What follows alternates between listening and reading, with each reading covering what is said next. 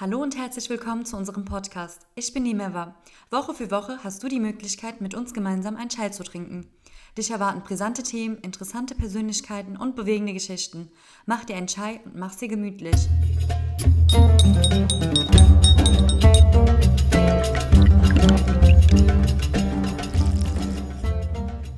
Einen wunderschönen guten Tag. Ich bin Nimeva und ich heiße euch nochmal herzlich willkommen in unserer vierten Podcast-Reihe. Und vielen Dank fürs Einschalten. Heute mit uns dabei sind die Nilab und Laila und natürlich unsere Technik-zuständige Lulu. Hi, äh, Laila, Nilab, wie geht's euch? Hallo, Melvas, danke. ganz gut, danke. Gut, und dir? Auch ganz gut, danke schön. Die heutige Episode handelt von Afghanistan. Afghanistan gehört zu einem, einem der Ländern, in denen ASIA auch tätig ist. Ähm, wie genau schauen die Projekte aus? Warum überhaupt Afghanistan? Wie und wo genau hat ASTA Hilfe geleistet? Diese und viele weitere Fragen werden im Laufe des Podcasts beantwortet. Also bleibt dran und viel Spaß beim Zuhören.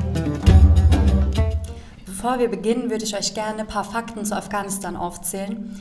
Afghanistan liegt zwischen Zentral- und Südasien, ist etwa doppelt so groß wie Deutschland und es werden über 50 Sprachen gesprochen. Afghanistan ist ein Vielvölkerstaat, da die Bewohner sich aus verschiedenen Ethnien und Sprachen zusammensetzen. Den größten Anteil nehmen in Afghanistan die Pashtunen ein. Sie sind die größte Bevölkerungsgruppe im Land. Zudem gehört Afghanistan auch zu den ärmsten Ländern der Welt. Mich würde es sehr interessieren, ob die Lage in Afghanistan sich nach dem Sturz der Taliban ähm, gebessert hat, Nilab. Vielleicht würdest du was dazu ähm, sagen. Also ich glaube, Verbesserung an sich ist auch ein subjektiver Begriff. Den Menschen in den Metropolen, in Kabul, in Herat, in Mazar Sharif zum Beispiel, geht es besser, ja. Einfach weil sie eine oder ein gewisser Teil von ihnen einen wirtschaftlichen Aufschwung erlebt haben. In erster Linie auch deshalb, weil die Sanktionen aufgehoben wurden. Ja, du musst dir vorstellen, damals, als die Taliban an die Macht kamen ähm, und sie als islamischer, islamische, islamischer Staat tatsächlich ähm, oder als islamische Instanz, die das Land äh, dann regieren wollten, mhm. ihnen gegenüber wurden erhebliche wirtschaftliche Sanktionen verhängt. Okay. Das heißt, die Leute hatten gar keine, gar keine Möglichkeit mehr zu arbeiten. Die, viele Leute haben ihren Job verloren, die Menschen haben gehungert. Mhm. Das lag nicht daran, dass die Taliban, sage ich mal, wollten, dass die eigene Bevölkerung verhungert, sondern dass einfach solche wirtschaftlichen Sanktionen verhängt wurden, dass die, dass es den Anschein macht, die Taliban hätten die Situation nicht mehr im Griff. Okay. Es kamen dann auch einige Bitten und äh, Verhandlungsversuche seitens der Taliban, dass man sich eben an einen Tisch setzt und dass man eben versucht, eine Möglichkeit zu erarbeiten, wie man koexistieren kann und wie man zusammen funktionieren kann. Ja? Mhm. Aber diese Verhandlungen oder diese Gespräche, die angeboten wurden, wurden ähm, seitens ähm, ja, den Vereinigten Staaten in erster Linie und ihre Bündnispartner äh, die wurden nicht, dass sie erschwert wurden, sondern die wurden absolut verhindert. Okay. Es kamen auch so an sich viele Veränderungen in Afghanistan. Beispielsweise als die Taliban an der Macht äh, waren, äh, da war die Korruption im Land nicht so wie jetzt. Okay. Der Drogenanbau, ja, da, als, die, in, in, äh, als die Taliban an der Macht war, da hatten, äh, hatte Afghanistan den weltweit, der weltweite Opium, der angebaut wurde, betrug aus Afghanistan nur 5 Prozent. Mhm. Äh, nachdem die NATO nach Afghanistan gekommen ist, ähm, war 95 Prozent oder ist 95 Prozent des weltweiten ähm, Heroins aus Afghanistan und der Opiumanbau ist auf 95 Prozent von 5 äh, von 5 Prozent gestiegen. Das ist echt heftig. Das ist, äh, das ist auch heftig. Und man sieht halt auch vor allem in Bereichen wie Helmand, äh, ja, äh, sieht man, wie dort, wo Opium einfach angebaut wird, wie da die ganzen US-amerikanischen Helikopter schwirren, ja. Und äh, also ich glaube, es ist ähm, tatsächlich sehr schwierig, diese Frage nur einseitig zu beantworten, weil da halt einfach sehr, sehr vieles schiefgelaufen ist, weil die einzelnen Länder einfach versucht haben, schon seit jeher in Afghanistan ihre eigenen individuellen Gelüste, sage ich mal, pervers gesagt, ja, ähm, auszuleben, das äh, Land auszubeuten, wie es seit Jahrhunderten und Jahrzehnten in anderen Ländern der Welt passiert ist. Aber ich sage mal, anders als bei den Indern oder anders als in anderen Ländern haben sich die Afghanen nun mal nicht kolonialisieren lassen, auch heute nicht, mhm. so dass die NATO jetzt abzieht aus Afghanistan beziehungsweise abziehen muss, weil wie viele Tote wollen sie noch in Kauf nehmen gegen ein, gegen sie kämpfen gegen Leute, gegen die sie nicht gewinnen können. Mhm. Ja, und äh, nicht umsonst heißt Afghanistan auch dahingehend Friedhof der Imperien, mhm. weil von den Engländern bis Russen bis Amerikaner, egal wer gekommen ist, sie sind, haben kläglich verloren und sind gegangen. Mhm.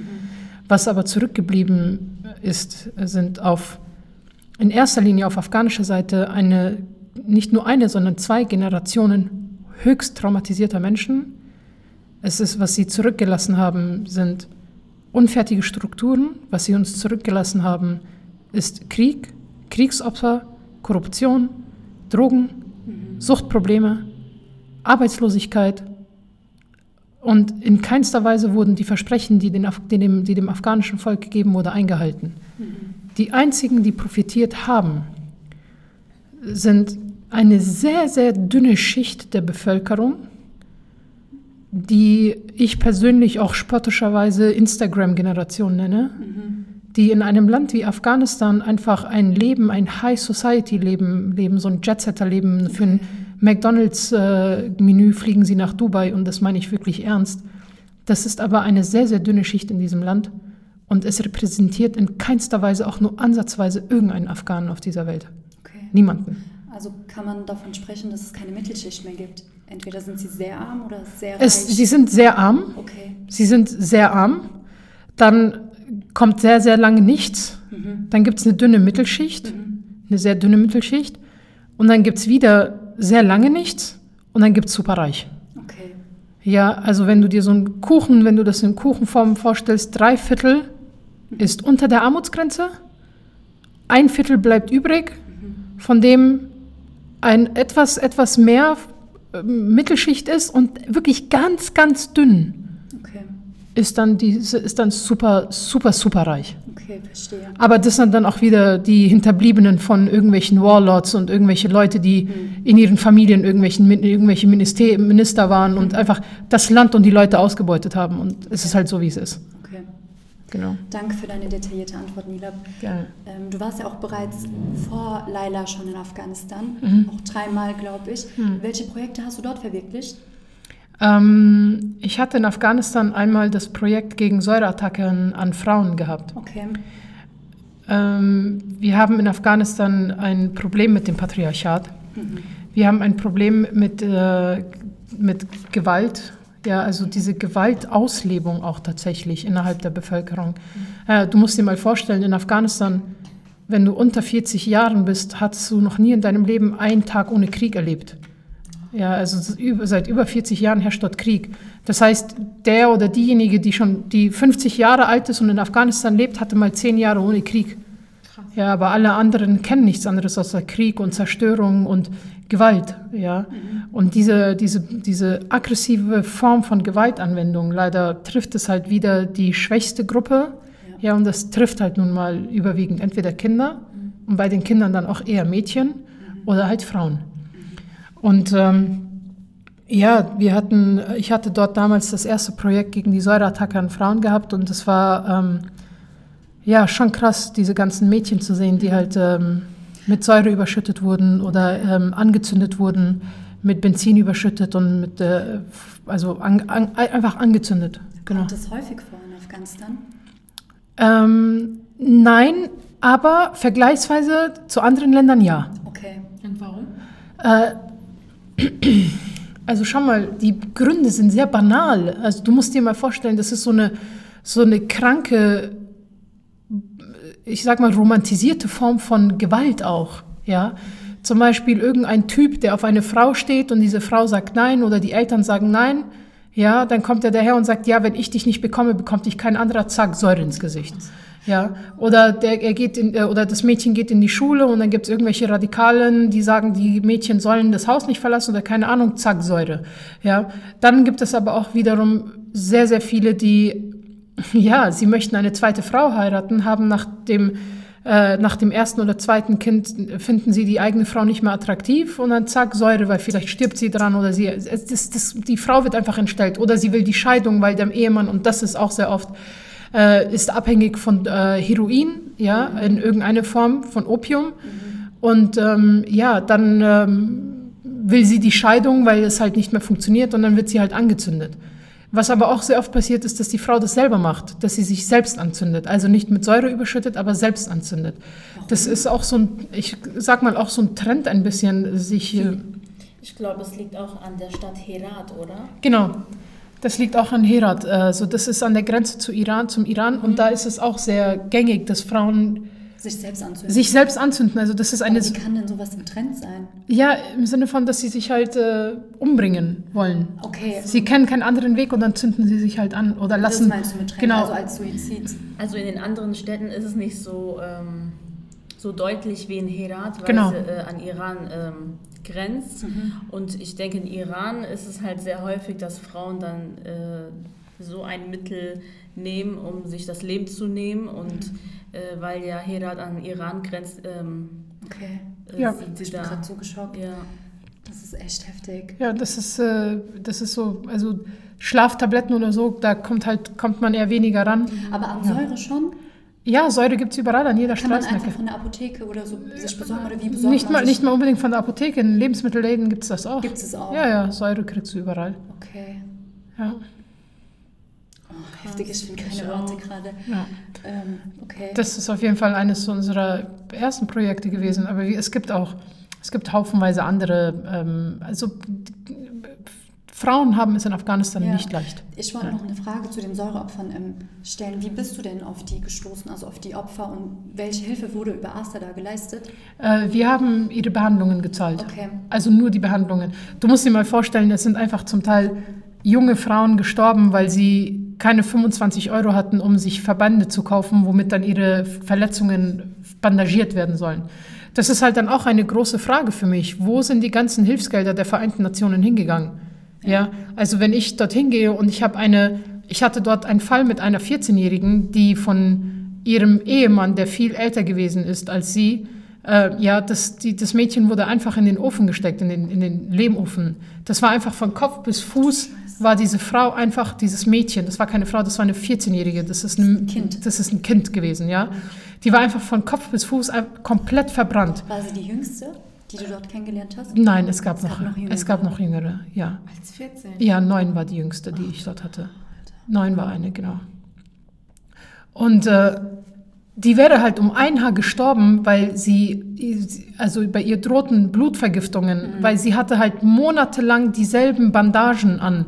Ja, und das, diese Verletzungen haben dann geeitert und das war dann, also es äh, war halt nicht leicht alles, ja. Und äh, diese, also ich muss sagen, das ist auch eines der Dinge, wenn ich halt, w- womit ich mir auch psychisch sehr schwer getan habe, da- das hat mich auch gewisse Bilder aus, aus diesem Projekt äh, haben mich nicht, ja, haben mich nicht los, lassen mich bis heute nicht los. Nein. Nein. Auch dieser Geruch, du hast diesen Geruch von verbranntem Fleisch im, in, in der Nase. Ähm, wurde da nur in einem Krankenhaus geholfen oder waren das so einzelne? Nee, das war ein Krankenhaus in okay. Herat äh, und die ganzen Leute, also Herat ist auch eine Stadt, aber ist auch eine Provinz. Okay. Ja, und äh, aus allen, also aus allen kleineren Städten und Dörfern und Provinzen sind die Leute dann in dieses Krankenhaus gekommen. Das ist halt ein großes, bekanntes Krankenhaus in Okay. Afghanistan. Und es gibt halt nicht so viele Krankenhäuser dort. Okay, verstehe. Und ähm, welche Projekte wurden noch verwirklicht, jetzt außer ähm, die, Säure, die Behandlung der Säureopfer? Äh, genau, also Brunnenbauten daneben sowieso. Dann ähm, gab's, äh, hatte ich ein Milch, Milch, äh, Milchpatenschaftenprojekt. Das war auch ein Projekt oder das ist auch ein Projekt, was aber jetzt, äh, wir hatten uns dann bei ASIA aus internen Gründen dann auch dagegen entschieden, das weiterhin zu, aufrechtzuerhalten. Vielleicht können wir das ja demnächst inshallah wieder mal aufgreifen.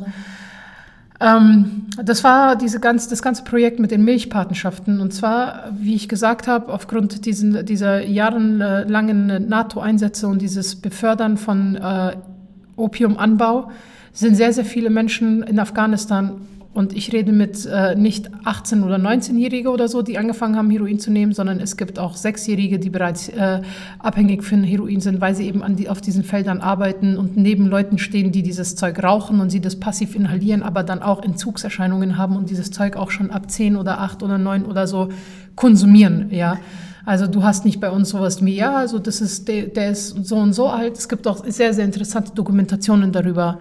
Äh, und das ist keine Sel Seltenheit. Ja. Also sowas, was sie hier an der Nidderstraße haben. Also in ganz Kabul gibt es an jeder Straßenecke so eine Nidderstraße, was wir haben. Das ist nichts Neues. Vielleicht könnte man ja später die Dokumentation verlinken, damit unsere Unbedingt, unbedingt. Können wir auch machen. mehr informieren können. Und das, äh, diese, in dieser Doku geht es auch, da hat dieses, diese, dieses Kamerateam einen 14-Jährigen und einen äh, 12-Jährigen oder so begleitet Okay. und die haben halt äh, Heroin konsumiert.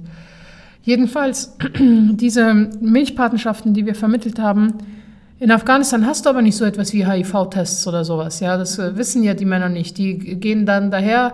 Meistens arbeiten sie im Iran, weil sie in Afghanistan äh, keinen Job finden oder keinen Job bekommen. Äh, nicht, weil es nicht Jobs gibt in erster Linie, aber diese Jobs, die es gibt, die bekommen in erster Linie Leute, die irgendwelche Leute kennen, die in irgendeinem äh, einen bestimmten Posten haben und und und. Ja, also du musst erstmal Geld zahlen, damit du einen Job bekommst, einen anständigen, wenn du dort studiert hast. Ja, also einfach auch sehr viel strukturelles, äh, was da halt einfach schief läuft. Jedenfalls sind diese arbeiten diese jungen Männer im Iran äh, meistens im Bau, ja, also Tagelöhner nennt man sowas. Und dort kommen sie eigentlich, um auch diese ganzen Schmerzen, die sie körperlich ertragen, äh, mit Heroin in äh, Kontakt und spritzen Heroin. Okay. Aber dort hat man halt jetzt nicht so wie so Privilegien wie hier in Deutschland, dass man frisches Besteck an der Straße bekommt oder so, damit man sich nicht mit irgendwas infiziert, sondern da wird halt eine Nadel unter allen geteilt und irgendeiner ist infiziert mit egal was, Hepatitis oder keine Ahnung und im schlimmsten Fall halt mit, halt mit HIV. Aber sie machen ja keinen HIV-Test. Sie gehen nach Hause nach Monaten, dann schlafen sie mit ihrer Frau, übertragen diese Krankheit, ohne dass sie es wissen, ihrer Frau. Sie infiziert sich damit, sie wird schwanger und sie infiziert das Kind damit. So Ja. kann man eine ganze Gesellschaft kaputt machen. Und so macht man eine ganz, Dankeschön. So macht man eine ganze Gesellschaft, nicht nur eine ganze Gesellschaft, eine ganze Generation, ein ganzes Land, eine ganze Zivilisation macht man einfach zunichte. Weil man der Meinung ist, dass Demokratie und Freiheit und keine Ahnung so viel besser ist. Ja. Diese ganzen Probleme hatten wir in Afghanistan nicht. Also unsere Eltern waren ja auch in Afghanistan. Wenn du sie fragst aus ihrer Zeit in Afghanistan, leider kannte deine Mutter einen Drogenabhängigen oder jedem irgendwen? Nee, auf jeden Gab's Fall nicht. nicht. Und ich erinnere mich auch, als wir vor zwei Jahren in Afghanistan waren, äh, wie wir wirklich in jeder Ecke eine große Gruppe von Drogenabhängigen gesehen haben. Ja. Also es war wirklich unfassbar, wie viele es auch sind. Und äh, früher, also ich war ja auch vor acht Jahren circa in Afghanistan gewesen und da war es auch nicht so viel Wie jetzt. Ja. wie jetzt. Ja, Okay. also es ist echt heftig. Also wenn, was wir in Afghanistan jetzt in, aller, in allererster Linie auf jeden Fall angehen müssen, äh, auch Leila und ich, wenn wir dorthin gehen, dass wir irgendwelche Projekte etablieren, dass diese Menschen, äh, dass diesen Menschen geholfen wird. Also wir brauchen auf jeden Fall Suchtkliniken in, in, in Afghanistan, wir brauchen Reha-Zentren. Ihr müsst euch mal vorstellen, es, ich habe noch nie in meinem Leben, es sind ganze Landstreiche voller Drogenabhängiger. Ja, Da kommen wir auf jeden Fall nochmal zurück, also Ja. mit den Projekten, die wir in der Zukunft in Afghanistan Genau. ähm, starten wollen. Genau, und bei diesem Milchpatenprojekt war das dann so, dass wir halt, äh, dass das Kind, sobald es da ist, also entweder es hat HIV oder, oder es hat halt Glück und hat es halt nicht. Und egal in welchem Fall, äh, wenn es HIV hat, dann hat es sehr wenige HIV-Erreger im Körper, aber auch wenn es kein HIV hat, kann es nicht die Muttermilch trinken, weil die Mutter ist ja infiziert. Ja. Und das heißt dann in dem Fall, das Säugling braucht ja Milch.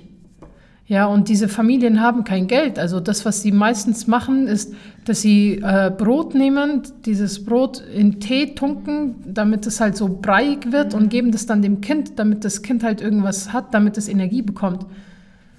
Also das ist unfassbar. Das sind also mit von welchem Problem soll ich da als erstes erzählen? Also wir haben es Also macht sprachlos, ja. Worte, ja. Es ist einfach heftig.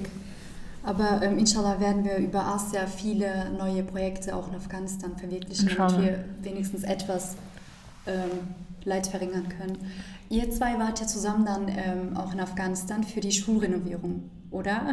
So war Genau. das. Ja, äh, Leila, das war ja auch dein erstes Projekt über Asia. Wie, wie waren deine Eindrücke? Vielleicht willst du dich erstmal kurz vorstellen und dann über deine Eindrücke berichten. Ja, klar. Also ich bin die Laila, ich bin 26 Jahre alt, bin Sozialpädagogin und genau vor zwei Jahren circa ähm, habe ich die NILAB mitbegleitet in Kabul. Äh, ist auch alles sehr, sehr spontan entstanden. Ähm, es war so, dass ich schon immer in Afghanistan tätig sein wollte. Deswegen habe ich auch soziale Arbeit studiert. Es ist ein Traum von mir, inshallah, äh, in einem Frauenheim oder Waisenhaus zu arbeiten. Und also ich hatte schon immer mein Ziel in Afghanistan gehabt. Mhm. Und ähm, ich habe Nilab äh, in Facebook über Faces and Stories, hat sich mhm. das genannt. Ne? Sie hat einen tollen Blogpost ähm, geführt und den kennen eigentlich auch sehr, sehr viele. Ja. Mit sehr, sehr, sehr tollen ähm, Geschichten aus Afghanistan und auch über die Projekte, die sie da angefangen hat. Und äh, ich muss ehrlich sagen, ich habe mich verliebt. Ich habe mich in Nilab verliebt. Ich habe sie sofort kontaktiert und war so überwältigt einfach, was sie da erlebt hat und auch äh, wie schön sie auch alles erzählt hat und auch sie hat uns auf Probleme ähm, aufmerksam gemacht, die man so als Afghanin in Afghanistan, äh, du nimmst sie nicht wahr. Okay. Du gehst dahin, du besuchst deine Familie, klar, du siehst draußen Straßenkinder, Frauen, die betteln, Männer, die betteln, aber nicht mehr, nicht mhm. mehr und diese Probleme, die es wirklich tatsächlich dort gibt, Genau, ähm, die sieht man nicht, die Probleme sieht man nicht. Und, ähm, und mir ist dann auch aufgefallen, die Sachen oder die Probleme, die äh, Nila aufgelistet hat, die habe, also ich denke, jede, jede Afghanin, jede Afghane, die findet diese Probleme in der eigenen Familie dort okay. in Afghanistan und auch vielleicht hier in Deutschland. Mhm. Ja, dass eine Frau zu Unrecht behandelt wird, dass ja. eine Frau geschlagen wird, ähm, Erziehungsunterschied unter den Kindern, Gewalt etc. Und ähm, genau, ich habe dann auch sofort äh, Nilab kontaktiert in Facebook damals noch. Und ähm, ja, ich habe ihr von meinen Plänen erzählt und habe wirklich gebetet, dass es so weit kommen wird eines Tages, dass ich sie äh, begleiten darf. Und ähm, Tatsächlich, tatsächlich hat es dann wirklich sehr, sehr spontan geklappt. Also sie war drüben, wir haben geschrieben und mhm. sie meinte, hey, komm vorbei. Also klar, ich brauche deine Unterstützung. ich so, hey, ich bin ready. Ja, okay. genau. Sie war, schon, sie war schon in Afghanistan, mhm. in Herat. Es war auch erstmal geplant, dass ich auch in Herat mit dabei sein soll, aber mhm. dann waren wir tatsächlich nur in Kabul. Ja. Und äh, in Kabul war, als ich dann angekommen bin, ich war für drei Wochen dort mit Nilab und ähm, wir wollten dann eine Schule suchen, ähm, die wir unterstützen können. Und ähm, wir haben dann auch tatsächlich, also äh, wir haben, sind morgens aufgestanden, haben ein Taxi genommen und haben uns äh, auf die Suche gemacht. Okay. Weil das Ding ist auch, du kannst in Afghanistan nicht vorher anrufen und sagen, hey, wir wollen heute vorbeikommen. Geht ja, die können, die können sich okay. verstellen und sagen, hey, da sind irgendwelche Leute aus dem Ausland, mach mal ein paar Scheiben kaputt oh. und dann oh. kriegen wir äh, neue oder, oder kriegen Bargeld, ja. Die Hoffnung ist sehr groß, dass sie Bargeld bekommen. Okay. Wenn und sie denn überhaupt Telefone haben, dass man anruft vorher. Okay. Ja, ja, ja. die Schulleiter, die, die ich glaube schon, die das sind ja richtige Big Boss äh, dort. Okay. Ja, da haben wir auch einige kennengelernt. Mhm. Ne? Auf jeden Fall, ähm, genau, wir sind dann äh, morgens ähm, losgefahren, haben ein paar Schulen besucht und in Kabul sind die ähm, recht sehr gut ausgestattet. Ja. Und das liegt auch daran, weil jede Schule Unterstützung aus dem ausländischen ähm, Organisationen bekommt. Genau, ja. die einen von den Franzosen, die einen aus Deutschland, Amerika, was weiß ich. Aber auch Privatpersonen. Also ich ja. muss auch sagen, die Orte zum Beispiel, die ähm, wir aufsuchen, sage ich mal, oder die Orte, wo wir sind, da gehen keine Touristen hin, die aus Afghanistan dorthin gehen, äh, aus dem Ausland dorthin okay, gehen. Okay. Ja, also ihr müsst euch vorstellen, die Leute gehen dann einfach nach Kabul und dann besuchen sie dort ein paar Wochen ihre Eltern oder ihre Geschwister oder ihre Cousins, Tanten, Onkel, egal irgendwen. Aber so wirklich raus aus Kabul, boah, das ist schon echt eine andere Nummer, muss ja, man sagen. Ja, ja. Okay. Und ähm, meine Mutter kommt ja aus Maidan Wardak, das ist in der Nähe von Kabul. Mhm. Und äh, nach zwei Tagen, als wir wirklich nicht fündig wurden, haben wir gesagt, komm, wir fahren mal ein bisschen außerhalb ja. Eine Stunde circa sind wir rausgefahren, ne? Es war aber nicht mal eine ganze Stunde, es war so je nach Verkehrslage. Genau, ja, also, das stimmt, das stimmt. Genau, also eigentlich an sich sind es nur so 25, 30 Minuten. 30 Minuten, ja. Genau, länger Minuten, ist es nicht, aber wegen dem Verkehr. Ja, das stimmt. Und ähm, genau, und da gab es schon die erste Schule an der Grenze. Äh, Avalbobo ja. heißt die Schule. Da, haben wir, da sind wir rein, da haben wir die Lehrer kennengelernt, den Schulleiter, sehr, sehr liebe Menschen. Also es ist ein okay. Dorf, ja. ja, doch ein Dorf, Man nicht Kleinstadt. Sagen, nee, nee, das ist schon ein Dorf. Es ist ein ja. Dorf, ja. Und, Mit ähm, einer Hauptstraße, also. Genau. ähm, und wirklich sehr, sehr liebe Lehrer, sehr, sehr liebe äh, Schulleiter. Die haben, die haben sich äh, gefreut, wir wurden herzlich aufgenommen. Und äh, ja, wir waren auch äh, unangekündigt dort gewesen und haben dann auch sofort gesehen, die haben, ähm, also die Schule ist zweistöckig oder drei? Nee, zweistöckig. Zweistöckig und die hatten kein Dach, ne? Da war was kaputt am Dach. Also es war alles zerbombt. Ja. Genau. Genau. Es war komplett zerbombt. Der Boden war zerbombt. Ja, also ihr habt so Löcher gesehen, Genau. so Einschlagslöcher. Hat- Manche Fenster waren kaputt, Zersprungen. Stühle waren kaputt, Tische waren kaputt, also Die Leute, sa also viele Kinder saßen einfach auf dem Boden zum Beispiel. Ja. Äh, Sie hatten, also man hat einfach gesehen, das ist ein umstrittenes Gebiet, ja, äh, vorsichtig ausgedrückt. Ähm, und äh, man hat einfach gesehen, man hat die Spuren des Krieges einfach gesehen. Ähm, das war dann auch sehr Genau. interessant für uns. Ja, und ähm, da wollten wir auch äh, direkt loslegen. Wir haben äh, einen Schreiner kontaktiert, der ist auch sofort da gewesen. Also man sieht, die Menschen brauchen äh, Arbeit und sind Ja. dann auch sofort erreichbar. Ja. Äh, haben dann weiteres mit denen besprochen. Ähm, die Schule ähm, hat von uns äh, Sol Solaranlagen bekommen. Wir- also die wir haben den Stühle Brunnen, und Tische, genau. genau, die Stühle und Tische wurden erneuert. Wir konnten halt erst auf einerseits konnten wir halt neue Tische und Stühle kaufen aus Kabul und sie dann rausbringen, aber dann haben Laila und ich uns dafür entschieden, lieber in Holzplatten und so zu investieren und lieber einem Schreiner dort vor Ort die, die Möglichkeit zu geben, ein bisschen Geld zu verdienen und seine Familie zu ernähren. Und das haben wir dann eher gemacht, weil anstatt neue, neue Fabrik, also Fabrikware zu kaufen, die dann in China meistens produziert wird oder in Pakistan oder im Iran und das dann nach, Deutsch, äh, nach Kabul importiert wird, dachten wir uns, okay, dann äh, holen wir Lieber dort lieber irgendeinen lokalen Schreiner, der dann auch von uns Geld bekommt pro Tisch. Der ist dann gekommen mit seinem Lehrling und mit so einem anderen. äh, Richtig süß, genau. ja. Wir haben dann äh, pro Tisch haben wir gezahlt und pro oder nee pro Tag. Wir haben pro Tag gezahlt, Ja, glaube genau. Und ähm, es gab dann auch eine Situation, da hat der äh, Schulleiter uns geführt nochmal. War auch wirklich eine schöne äh, Gegend. Also Ja. Die hatten einen Garten gehabt und halt nochmal so einen Hof und die haben uns nochmal geführt und ein paar Räume gezeigt. Und mittendrin hören wir Schüsse. Ja. Okay. Mit, der Schulleiter redet mit uns und ich konnte nicht antworten, weil ich Schüsse gehört habe. Also klar, man hört ab und zu Schüsse, aber die haben, die, das hat sich angehört, als würde so 10, Mini- 10 Meter Nicht mal, also vor der Tür, genau, an der also, Tür. An, Ich meine, quasi. Schüsse hörst du sowieso ab Ja, und ja, zu, aber okay. es hat sich angehört, als wäre jemand hinter uns und würde schießen und durchgehen und dann und der redet ganz normal und ich stottere und, denke, und gucke Nilab an Nein, und ich der guckt uns an Nee, nee, und, und- dann sagt er, nee, nee, es ist kein Problem und es ist passiert, das, das passiert jeden Tag, ne? Das, das ist die Sache, weil die Sache war, die, wir standen halt dort Ja. Ja, und ähm, sie hat auch einen Teil über, äh, übersprungen. Es war nicht das erste Mal, dass jemand auf uns schießen wollte. Ja. Aber, Das aber ihr darauf, darauf kommen wir auch gleich. Aber auf jeden Fall, wir stehen so in diesem, in diesem Schulhof. Ja. Ja, und diese Schüsse sind im Hintergrund. Und ich habe das erstmal überhaupt nicht geblickt. Ich habe das gar nicht gehört.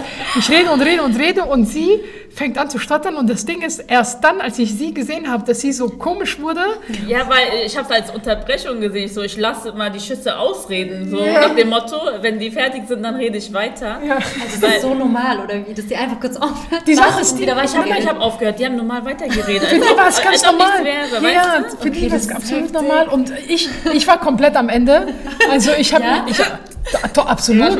Ich war komplett am Ende. Sie hat ja zumindest noch geredet. Ja, also bei ihr, sie konnte auch was rausbringen. Und das Einzige, womit ich mir meine Psyche war so, okay, okay, Nilab, ganz ruhig, weil die Kinder spielen draußen immer noch Fußball. Ja. Also kann es nichts Schlimmes sein.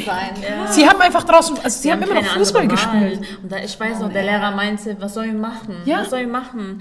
Das, so ist der Zustand. Was, entweder bleiben wir zu Hause oder wir leben weiter. Ihr müsst euch vorstellen, wie also vor, den, vor, den, vor der Tür von der Schule schießen einfach Menschen schwer bewaffnet auf sich und werfen mit Granaten oder was auch immer. Ja, du hörst diese ganzen Sachen einfach, gen- einfach an der, an der Tür, an deiner Haustür.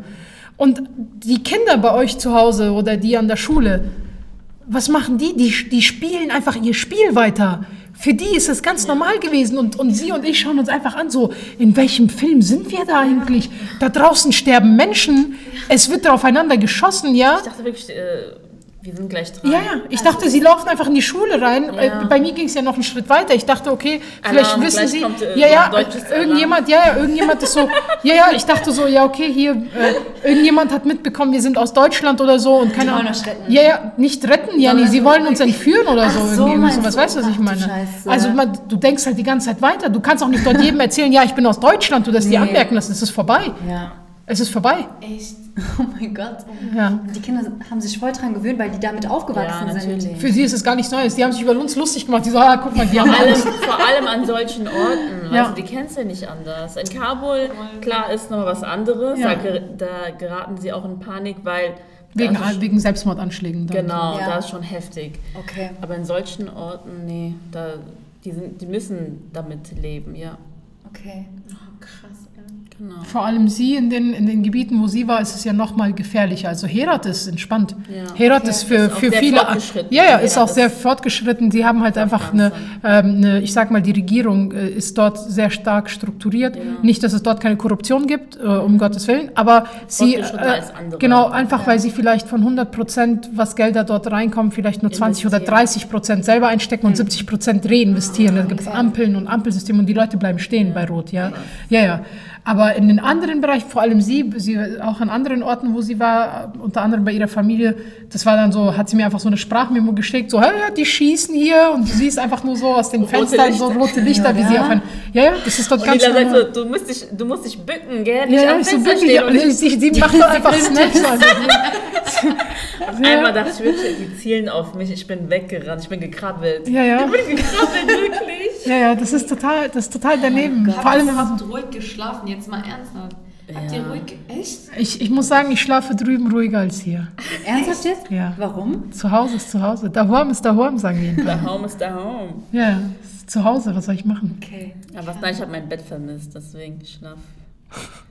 Ich kann nicht auf harte Matratze schlafen, deswegen. Dort schläft man auf dem Boden. ja. Okay, das ist heftig. Eben gerade hast du ja die Thematik mit den Taliban angesprochen. Ähm, gab es seitens der Taliban oder anderen Gruppierungen ähm, Angriffe, während ihr dort die Projekte verwirklicht habt? Also Du meinst auf uns oder grundsätzlich? beides grundsätzlich? Also es gab schon einige, ähm, einige Schwierigkeiten. Also was man, was wir zum, was ich zum Beispiel hatte, weil ich war ja einige Wochen vor Leila dort in Afghanistan. Äh, also die Taliban sind halt da rigoros. Also wenn sie haben ja keine, keinen Strom, sie haben kein fließend Wasser. Das wird ihnen seitens der Regierung, aber auch seitens der Vereinten Nationen ähm, abgestellt. Ja. Äh, Sie haben keinen Zugang zu Medizin. Sie haben, aber man muss auch sagen, auch Taliban. Also die Taliban, klar, es ist hier sehr stark negativ konnotiert, aber das ist einfach eine Gruppe von Leuten. Ja, ähm, diese Taliban haben ja auch Kinder. Also es gibt ja gewisse Rechte. Also sie haben, sie haben ja auch trotzdem Recht an, an auf fließend Wasser.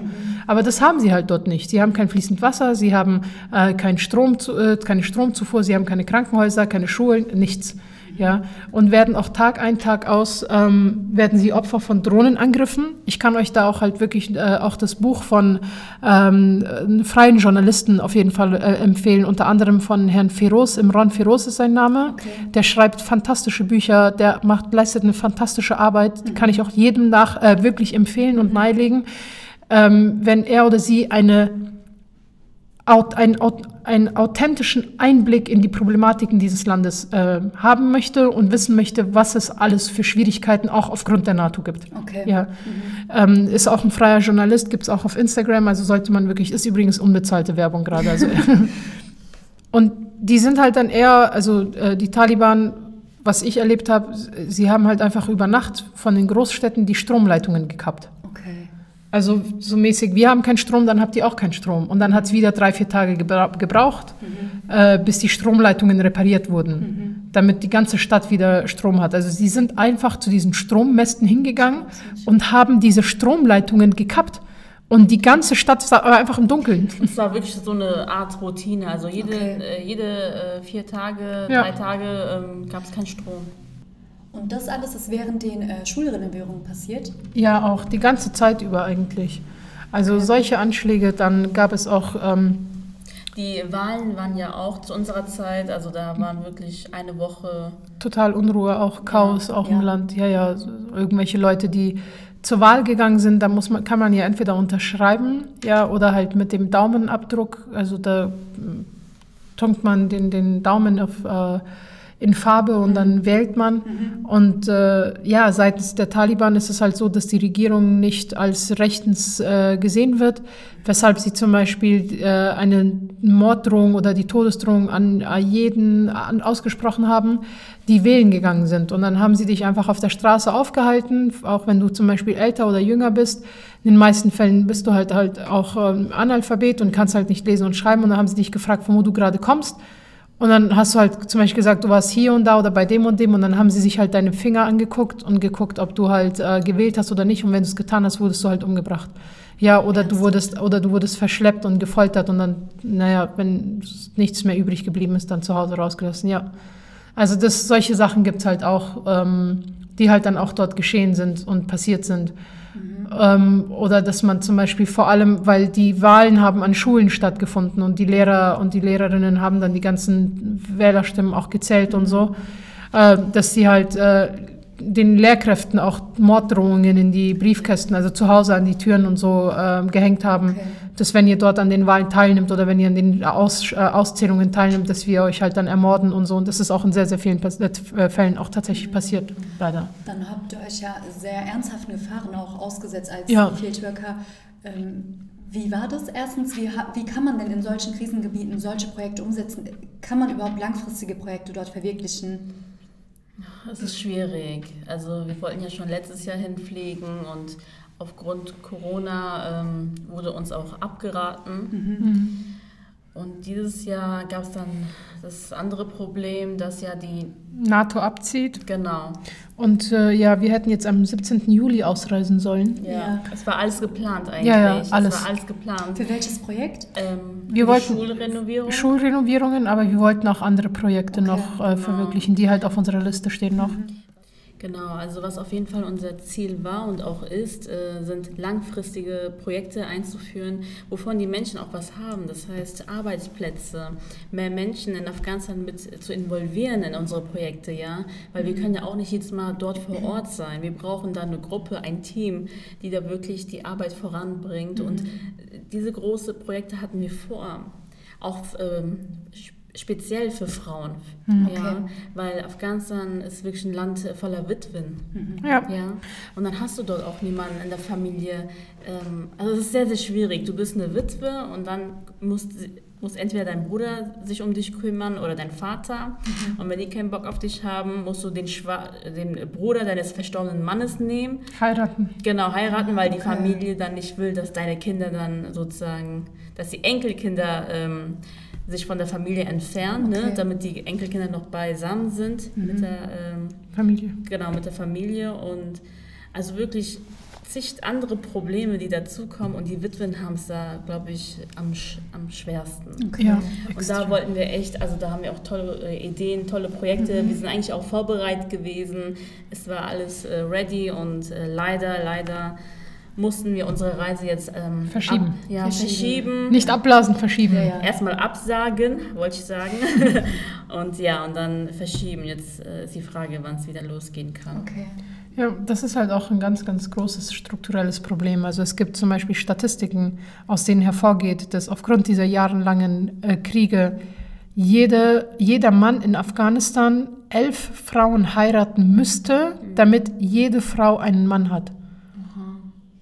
Ja, einfach weil die ganzen Männer halt gestorben sind. Und jetzt ist halt die Frage, wer kümmert sich um die ganzen Frauen dort? Was sollen sie essen? Ja, also wenn du in einem Land lebst, wo es keine Strukturen gibt, außerhalb den Großstädten, außerhalb der Großstädte, wie willst du überleben? Also was willst du machen? Um dann eben, und das glauben auch viele Afghanen nicht, um Strukturen wie Zwangsprostitution zum Beispiel vorzubeugen. Ja, oder Menschenhandel, ja, oder dass äh, Frauen dahergehen und ihre Gliedmaßen verkaufen zum Beispiel. Ja, also äh, Gliedmaßen sage ich, Entschuldigung, ich meine ihre Organe, ja, also Niere verkaufen oder so. Das ist halt, das ist halt nicht äh, ohne. Detailliert könnt ihr euch das alles in ihrem Blogpost ähm, durchlesen. Da, hat, da war sie in Frauengefängnisse drin. Ja. Und ähm, genau, da erzählen die Frauen nochmal detailliert über ihre Schicksalsschläge und äh, Probleme. Ja, die also schreiben wir heftig. alles noch in die Beschreibung rein. Auf Ja. jeden Fall auch deinen Buchvorschlag, Nein. damit unsere Zuhörer nochmal ein besseres Ja. ähm, Bild davon haben. Gerade weil du Frauengefängnisse angesprochen hast, zum Beispiel ist es auch in Afghanistan so, dass wenn du als äh, Frau im Gefängnis bist, also vor allem in, ähm, wenn du außerhalb der Großstädte bist, äh, kommst du nicht ohne Mahram aus dem Gefängnis. Sagen wir mal, du bist vor, Also ohne Ehemann meinst du? ohne Ehemann, ohne Vater, ohne Bruder, ohne Onkel, weißt du? Sagen wir Ja, mal, eh erleichtert wahrscheinlich. Eben. Ach, dann bleib mal hier, ne? Ja. Ein paar Hunderte kann ich mir einstecken. Und, Ja. äh, Also die sind halt dann einfach im Gefängnis, weil du musst halt ja raus aus dem Gefängnis, aber dann sollte dich jemand abholen und dann haben die halt einfach keine Lust, dich abzuholen. Dann sitzt du halt einfach in diesem Gefängnis rum. Es gibt aber auch Frauen, das muss man auch sagen, eben weil es keine Strukturen gibt für sie, einfach weil sie nicht in Sicherheit sind, einfach weil sie keine Arbeit haben, einfach weil sie nichts zu essen haben. Und das muss man einfach auf das Essen herunterbrechen. Sie haben nichts zu essen. Ja, die haben im, im Winter, es wird in Kabul, äh, in Afghanistan an sich, es gibt Orte, da wird es minus 25 Grad. Die haben, die haben, die verbrennen Plastik, ja, und sitzen um so ein Feuer, wo Plastik drinnen ist, damit sie sich halt irgendwie erwärmen können. Ja, die, es gibt gar keine, wir haben nicht mal, wir haben nicht mal Strukturen, in denen wir Statistiken erheben können, wie viele Kinder, wie viele Frauen, wie viele Männer, wie viele alte, kranke, Behinderte in Afghanistan überhaupt in jedem Winter ähm, draufgehen und sterben. Das gibt es alles nicht. Ja, und diese Frauen, die jetzt dann, es gibt dann Frauen, die bewusst auch Straftaten begehen, um wieder im Gefängnis zu kommen, weil dort zumindest bekommst du einmal am Tag etwas Anständiges zu essen. Dann sind sie lieber im Gefängnis anstatt draußen auf der Straße, weil wohin sollen sie? Und das sind, das sind halt alles Dinge, die passieren. Das ist so heftig, also man kann es kaum glauben. Ja.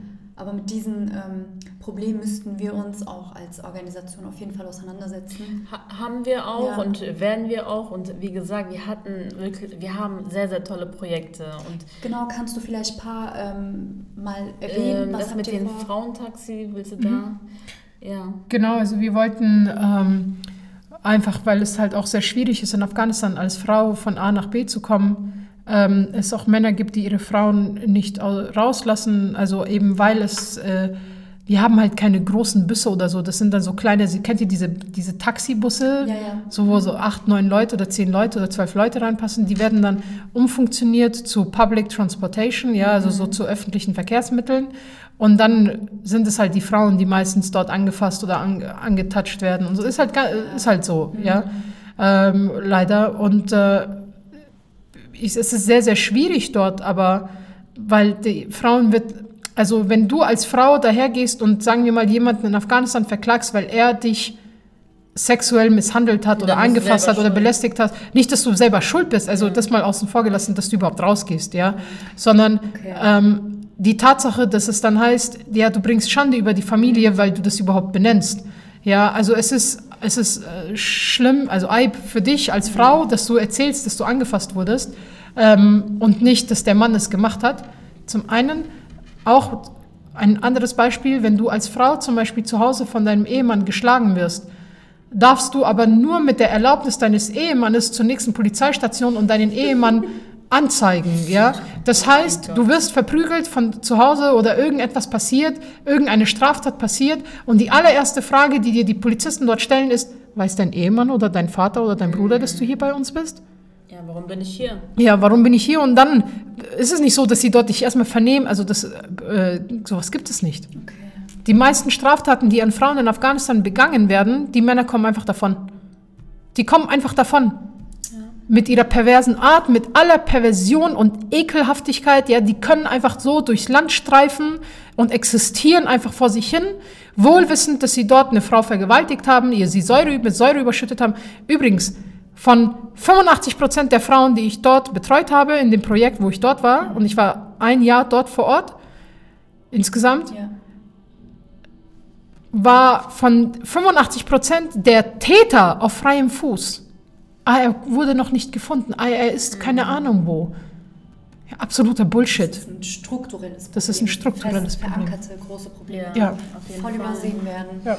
Und da hatten wir uns halt gedacht gehabt, dass wir so ein Frauentaxi ähm, etablieren in Afghanistan, äh, zunächst einmal in Kabul, ähm, wo die Frau, die, ah, die das, den Bus fährt, eine Frau ist und nur Frauen damit fahren können mit den öffentlichen Verkehrsmitteln.